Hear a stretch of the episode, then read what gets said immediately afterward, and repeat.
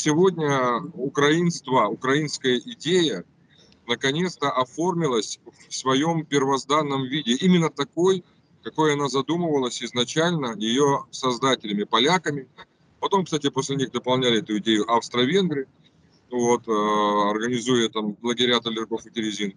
Ну и, естественно, уже нянькой, которая вскормила грудью украинскую идею, стал э, советский период, Украинская Советская Социалистическая Республика, некий такой зародыш государства, в котором насильственно, насильственно украинизировали русских людей, прежде всего малорусов, живущих на, на этой территории.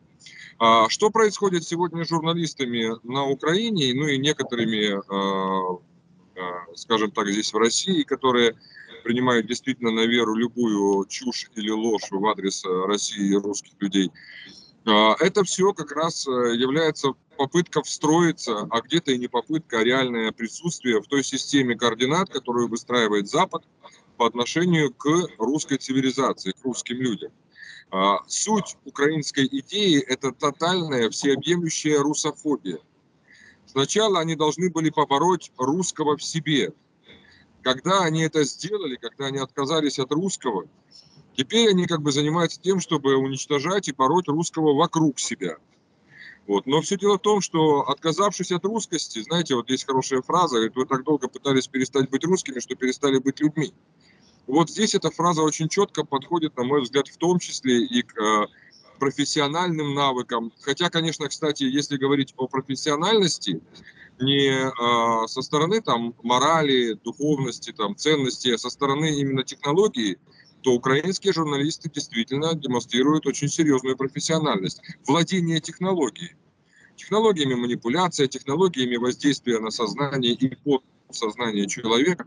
Это у них действительно очень хорошо получается, благодаря прежде всего тому, что э, создан некий информационный вакуум, информационный мешок э, в самой Украине, да и, честно говоря, во всех странах Запада, э, где альтернативная точка зрения – а, просто купируется, или же, если ее невозможно купировать, она а, объявляется лживой, дискредитируется, сама точка зрения, ее носители, для того, чтобы человек, который воспринимает информацию, обычный зритель, обычный обыватель, не имел возможности задуматься, а правда ли все то, что ему льют из всех этих украинских каналов, радиостанций, газет, интернет-изданий и так далее. Здесь э, четко работает технология в лучших традициях Геббельса, который в свое время еще говорил, да, дайте мне средства информации, я толпу людей превращу в стадо свиней.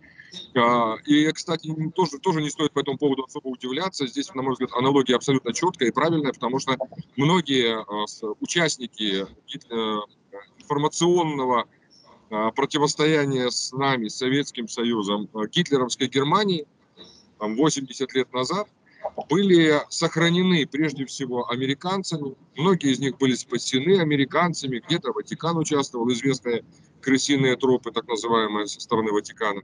Э, перевезены кто в Латинскую Америку, кто в, Америку, кто в США, кто в Канаду, кто в Австралию. И там они продолжали э, совершенствовать те наработки, которые смогли э, создать за время господства фашистской Германии. Не только в самой Германии, безусловно, но и на всех территориях, где они смогли, куда они смогли дойти, зайти, а потом откуда их, собственно говоря, выбивали. Поэтому сегодняшняя украинская журналистика – это, с одной стороны, действительно очень высокотехнологичное э, направление, а с другой стороны, это э, абсолютная кристаллизация самой идеи украинства, русофобской, по сути, своей идеи украинства – которой э, главным принципом является э, ложь ради лжи.